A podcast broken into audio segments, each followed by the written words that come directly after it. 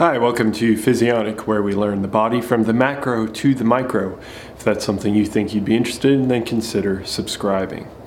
Guys, today I'm going to give you a brief lecture on what causes insulin insensitivity. So, one of the proposed mechanisms, or I guess two of the proposed mechanisms for insulin insensitivity. So, let's get right into it.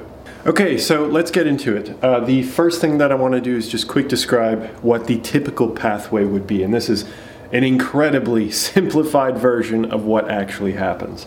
So you have insulin here, which is uh, demonstrated by the black triangles. Hopefully you can see that through the glare.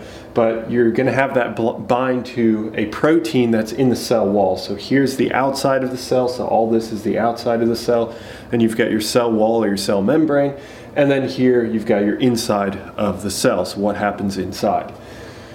So you have insulin that binds this particular protein known as the insulin receptor, just like you have receptors for a number of different things. So this insulin binds, and then that leads to what's called a phosphorylation event, where you add a phosphate group to a substrate. And that substrate in this particular situation is called the insulin receptor substrate. I know they get real creative with this stuff, but luckily for us, it usually makes sense. So you have this phosphorylation, which is signified by this black circle on this box, IRS, insulin receptor substrate. And then this insulin receptor substrate uh, further acts on many different downstream effector molecules or proteins. I have none of those pictured here because that is not the point of this video, not to bog you down with unnecessary information.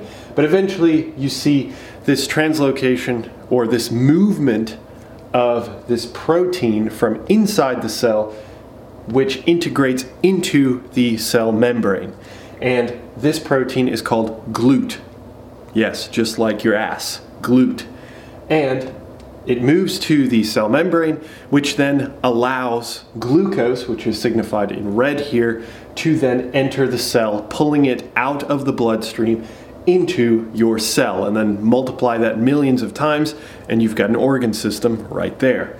So that's what's normally supposed to happen. So what happens with insulin insensitivity? Well, you have insulin that binds to the insulin receptor and what's proposed and there are a number of different theories as to why or what happens, what causes this insulin insensitivity inside the cell. But what happens is instead of just a phosphorylation of the insulin receptor substrate, what you're getting is multiple phosphorylations.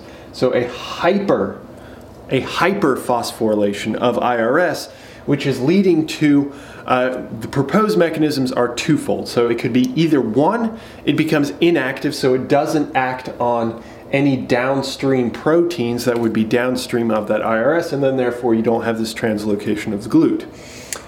On the other hand, it's also possible that it increases degradation. So, because you have this hyperphosphorylation, it sends a signal to the cell, the rest of the cell, to then have IRS be degraded. So, then you have less of IRS around, meaning then again, you're going to have less of this GLUT translocation. So that is the proposed mechanism, or at least one of the proposed mechanisms that, that I went over. Hopefully you found it informative, and I will catch you in the next one. Have a good one.